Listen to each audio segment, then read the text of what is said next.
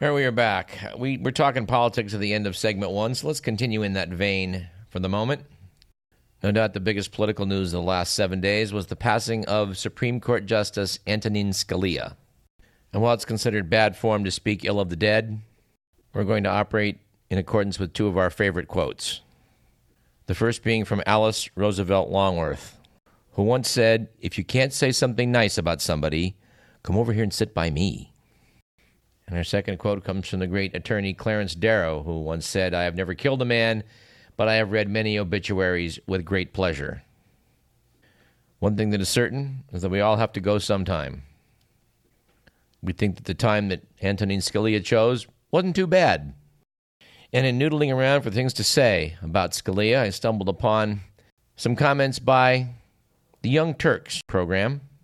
Cenk Uygur, I think that's how it's pronounced, the host of the program, expressed some sentiments on Antonin Scalia so well that I have no possibility of bettering it. So let's just hear what he had to say. Antonin Scalia has just passed away, of course, a Supreme Court justice. Now, uh, he was enormously conservative, but I don't want anybody celebrating his death. That's not what we do. We're the good guys. You wouldn't want anybody celebrating a liberal Supreme Court justice's death, right? So, now, on the other hand, uh, right now, the conservatives are busy lionizing him. Oh, what an intellectual! What an incredibly brilliant legal mind! And oh, he was so principled. And the mainstream media, I guarantee you, right now is playing along with that narrative. Oh, he was a strict constructionist. He cared what the, about the founding fathers, and he was so principled. Okay, we have to be clear on the record right now whether he's alive or he's passed away, you have to be honest about his record. He was no such thing. He was an enormous hypocrite. For all my life, uh, and by the way, I use I am a conservative uh, judicially speaking. In fact, I was in the Federalist Society for a long time, which is a very conservative uh, group uh, in, in, judicial circles. I'm no longer in the Federalist Society, but I still hold a lot of my conservative judicial views. Now, uh, I had thought that Scalia was a hero. I'm a Republican, I'm conservative judicially, and I, I believe in the myth of him being principled, right? And then every once in a while, I'd see an opinion. I go, wait a minute. I, that's the Republican position, but that doesn't make any sense because that goes counter to what Scalia has said in the past. And then I saw it again and again and again. And then I realized, oh my God, Scalia doesn't care about principles. He's going to vote for the Republican side and his own religious beliefs, no matter what the law is, no matter what the precedent is. Now, there's a, literally dozens of examples of this, but I'll give you the most famous one. For all my life, Scalia has been talking about states' rights. The states have rights. Look at the Constitution. We must let the states decide. And then in Bush v. Gore in 2000, Florida said, We have the right to count any way we like. We want to make sure we recount the state to make sure we've got the right uh, winner of the election. Scalia and the other conservatives stepped in and said, We don't care about states' rights at all. States' rights are irrelevant. Florida has no states' rights. No, you're not allowed to recount. Oh, so it turns out you were a giant hypocrite. And we just did a story on another hypocrisy he had just yesterday on the show. He wrote a book explaining how if there are two contradictory laws, you must let the executive branch decide. And then the executive branch comes in with new EPA rulings. He reverses himself from his own book and says, ah, no, no, no, you don't let the executive branch decide. No, uh, we're not going to let them decide. The guy just wanted to get to the conclusion that was based on his politics. So whatever you hear on TV is not true in, in that if they go to say, oh, he was principled. He isn't. Any legal scholar that studied him knows that, okay? So there'll be a lot of mythology. Now, I'll give you exact quotes from Scalia to give you a sense of what Scalia was actually like. Uh, on a death row case, Troy Davis, uh, there was substantial evidence, according to the court, Justice Stevens, that he was innocent. Seven out of the nine witnesses had recanted, saying, no, no, no, he didn't do it. Here's what Scalia wrote in his dissent This court has never held that the Constitution forbids the execution of a convicted defendant who has had a full and fair trial, but is later able to convince a habeas court that he is actually innocent. In other words, I don't give a damn that he's actually innocent. If we went through the correct procedure, put him to death anyway. That's who Scalia is. I've got more quotes for you. What he loved to do is deny other people rights. When it came to his group, oh, no, no, they have to have all the rights in the world. But when it came to other groups, here was his thought on uh, the LGBT community. Quote, if we cannot have moral feelings against homosexuality, can we have it against murder? Can we have it against other things? Wow. More. Now, this is when it comes to atheists. With respect to public acknowledgement of religious belief, it is entirely clear from our nation's historical practices that the Establishment Clause permits this disregard of polytheists and believers in unconcerned deities, just as it permits the disregard of devout atheists. He made the unbelievable assertion that the Constitution says, yeah, even though we're not allowed to establish a religion, we are allowed to discriminate against atheists. But when it comes to his own religion, principles be damned, the Constitution be damned, the strict interpretation of the obvious words of the Constitution be damned. He doesn't like atheists. He doesn't like gay people. He's going to rule against them no matter what. This guy had no principles. Now, on the issues of his religious beliefs that he used on almost all the cases uh, in, in the social realm, here's what he thought about evolution. Quote, the body of scientific evidence supporting creation science is as strong as that supporting evolution. In fact, it may be stronger. How preposterous. He goes on to say the evidence for evolution is far less compelling than we have been led to believe. Evolution is not a scientific fact, since it cannot actually be observed in the laboratory. Rather, evolution is merely a scientific theory or guess. It is a very bad guess at that. The scientific problems with evolution are so serious that it could accurately be termed a myth. So, if you hear on television, which you most certainly will, that this guy was a genius, remember, he was so scientifically illiterate that he thought evolution was a myth and that creation science was the better scientific answer, where God goes, Let there be light, and I will take a rib from Adam and make a woman out of it. He thought that was more likely scientifically than evolution. Cuckoo for Cocoa Puffs. But I'm not done yet. One final quote, and this one's about the devil. Quote, You're looking at me as though I'm weird. My God, are you so out of touch with most of America, most of which believes in the devil? I mean, Jesus Christ believed in the devil. It's in the Gospels. You travel in circles that are so, so removed from mainstream America that you are appalled that anybody would believe in the devil. Most of mankind has believed in the devil for all of history. Many more intelligent people than you or me have believed in the devil. This guy believes that there is a Beelzebub. He is literal.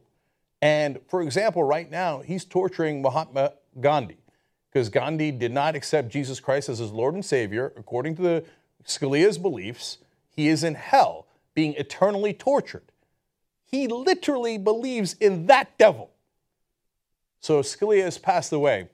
And for his sake, given how many rights he tried to take away from so many Americans, I hope to God that he is wrong about the devil.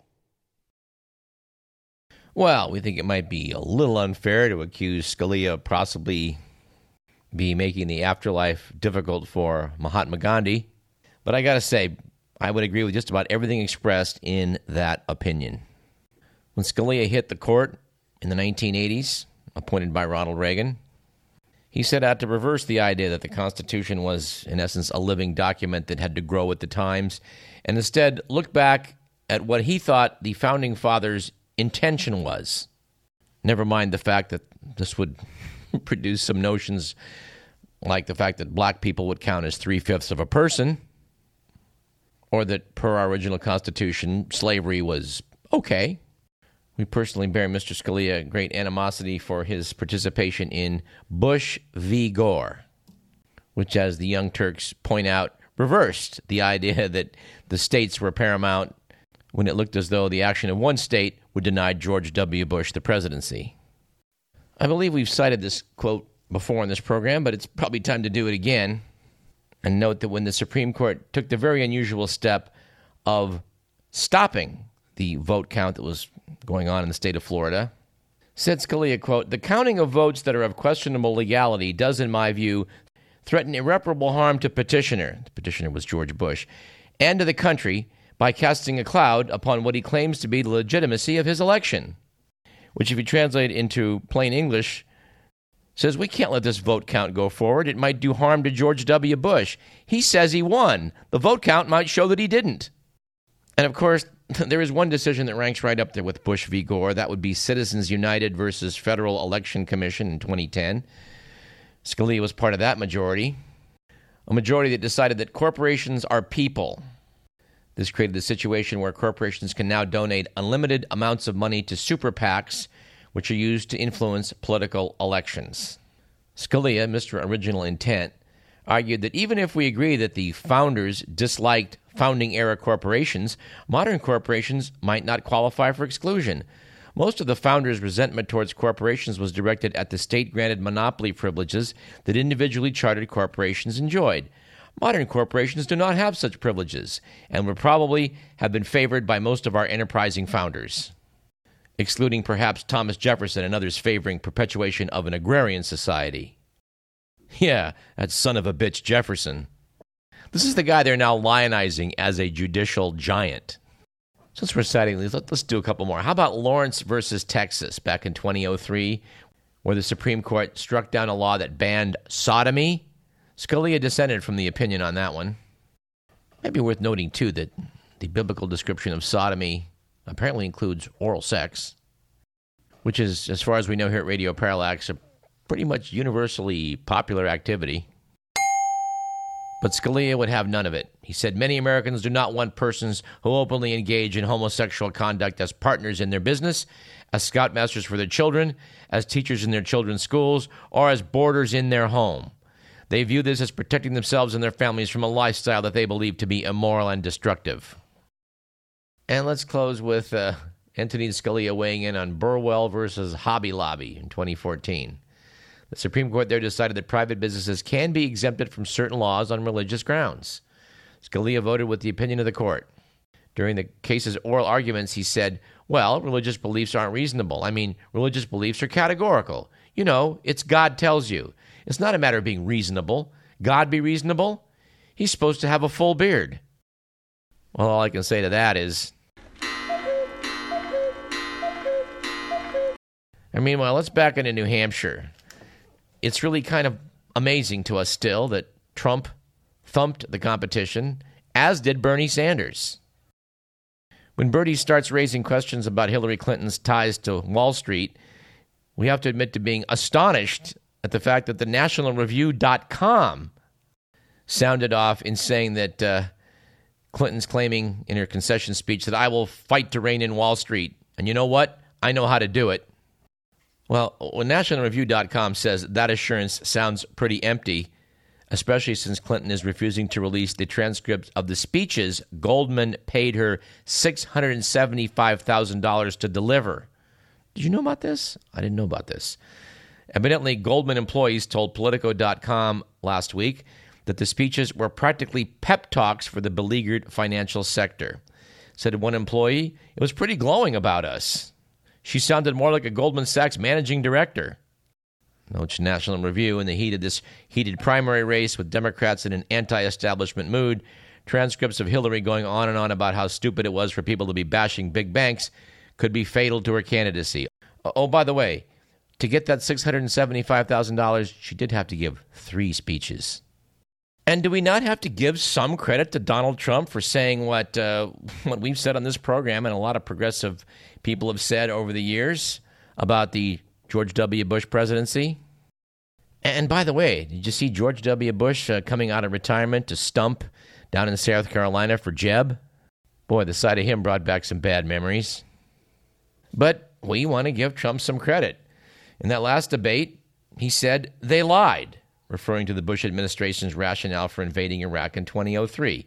They said there were weapons of mass destruction, and they knew there were none. When's the last time you heard a major political figure make that statement? Evidently, Jeb Bush shot back with, I'm sick and tired of Barack Obama blaming my brother for all the problems that he's had. Jeb went on to praise his family, saying, My dad is the greatest man alive in my mind. Adding, While Donald Trump was building a reality TV show, my brother was building a security apparatus to keep us safe that point, Marco Rubio jumped in to say, I thank God all the time that it was George W. Bush in the White House on 9 11, not Al Gore. Trump came back with, The World Trade Center came down. That is not safe, Marco. Chris, one thing I find curious is the fact that although Ohio Governor John Kasich took second in New Hampshire. He's just getting no respect. Writing in Slate.com, Josh Voorhees said Kasich's strong finish turns the GOP Trump themed headache into a migraine. With huge war chests and massive ground operations in other states, Rubio and Bush were well positioned to use the second place spotlight to finally begin consolidating establishment minded voters. In contrast, Kasich is almost comically ill equipped to do so, with little money left and virtually no conservative support. What's up with Slate.com? Don't they have enough money to hire better writers than that? Personally, knowing Jeb Bush's background and seeing what comes out of the mouth of Marco Rubio and Ted Cruz, I have to say, Donald Trump doesn't look that bad. And by the way, speaking of Ted Cruz, the Republican that we would have to assume Goldman Sachs likes the most, we invite you, dear listener, to look up his dad. Go find some of the YouTube clips out there of Ted Cruz's old man doing some preaching. Ted appears to be just a chip off the old block, and what an old block it is. Check it out. Another preacher that says that evolution is a myth. And by the way, speaking of Republicans, isn't it horrible that Mitch McConnell and others are immediately coming forward while Scalia was still warm, I think, to say that the American people should have a, a say in who gets put on the Supreme Court. Well, yeah, the American people, through the representative democracy, do get a say. The senators get to vote on it. But the president gets to pick the nominee. That's just the way it works. And although people like Ted Cruz were erroneously claiming that uh, no one ever gets in the Supreme Court in the year before an election, look back at Tony Kennedy went from McGeorge Law School in Sacramento to the nation's highest court in 1988, Reagan's last year in office. All right, I meant to give a full report on Matt Taibbi, who spoke at uh, the Mondavi Center a couple weeks back. He was talking mostly about his new book, The Divide American Injustice in the Age of the Wealth Gap. He had a lot of good things to say. One of them was about the situation in New York City. An influential sociologic paper many years back pointed out that broken windows would lead to decay in an urban environment because it would appear that nobody was taking care of things. New York embraced this, uh, this principle to go after people with a stop and frisk approach. They felt that if they could nip in the bud small crimes being committed by small criminals, well, they could turn things around. So it was in the streets of New York that it went from a few tens of thousands to, at its peak, 680,000 stops in a given year, leading to countless arrests and busts for things like, you know, riding a bicycle the wrong way, for having a joint in your pocket. In fact, Taibbi referred to the example of one young man who was facing 40 days in jail because the cops found he had a joint on him. Taibbi contrasted that with another policy on the other end of things, the top end. An influential paper by Eric Holder, future Attorney General of the United States under Obama, pointed out that going after really big fish could have economic consequences, and therefore one had to be cognizant of the collateral damage that legal sanctions might have. In other words, go easy on the big guys. Taibbi cited an example of where a large bank had pretty much been caught red handed laundering money for the Mexican drug lords. Taibbi pointed out that under Holder's guiding principles, nobody from any of these big banks was facing any legal sanctions. Oh, well, I shouldn't say any. They did have to pay some fines, but nobody faced jail time for being in bed with the Mexican drug lords. As opposed to that kid on the street facing 40 days in jail for possessing one joint. And, you know, I really want to quote from Matt Taibbi's Griftopia because it's just got some barn burner great reporting in there. But I don't think we have time. How much time we have, Mr. McMillan? We're about 18 minutes in. Oh. All right, I'm just going to have to do about one minute's worth of quote here. Taibbi is referring to the great meltdown in 2008 that apparently lost the economy about $13 trillion. Said Matt, we paid for this instead of a generation of health insurance or an alternative energy grid, or a brand new system of roads and highways. With the 13 plus trillion we are estimated to ultimately spend on the bailouts, we could not only have bought and paid off every single subprime mortgage in the country, that would have only cost 1.4 trillion. We could have paid off every remaining mortgage of any kind in this country and still have had enough money left over to buy a new house for every American who does not already have one. But we didn't do that, and we didn't spend the money on anything else useful either. Why? For a very good reason. Because we're no good anymore at building bridges and highways or coming up with a brilliant innovation in energy or medicine. We're crappy now at finishing massive public works projects or launching brilliant fairy tale public policy ventures like the moon landing. What are we good at? Robbing what's left. When it comes to that, we Americans have no peer. Anyway, I think we'll have more to say about the writings of Matt Taibbi and Michael Lewis next week. All right, in the minute or so we have left, I want to quote from Jonathan Toobin, writing in commentarymagazine.com. Toobin's writing appears a bit questionable to us of late. But I would like to quote from what he had to say about Rand Paul. Jonathan Toobin said, The libertarian movement is over. It officially ended when Rand Paul suspended his political campaign after receiving a paltry 4.5% back in Iowa. It's hard to believe that just 16 months ago, Time hailed the Kentucky senator as the most interesting man in politics.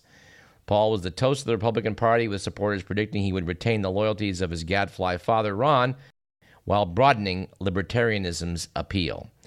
Paul ran for president on a platform of curtailing government surveillance, check, reforming the criminal justice system, check, legalizing marijuana, check, and avoiding foreign military adventures, check, which all attractive to younger voters. And we're giving it a check because those are all things we would endorse at Radio Parallax.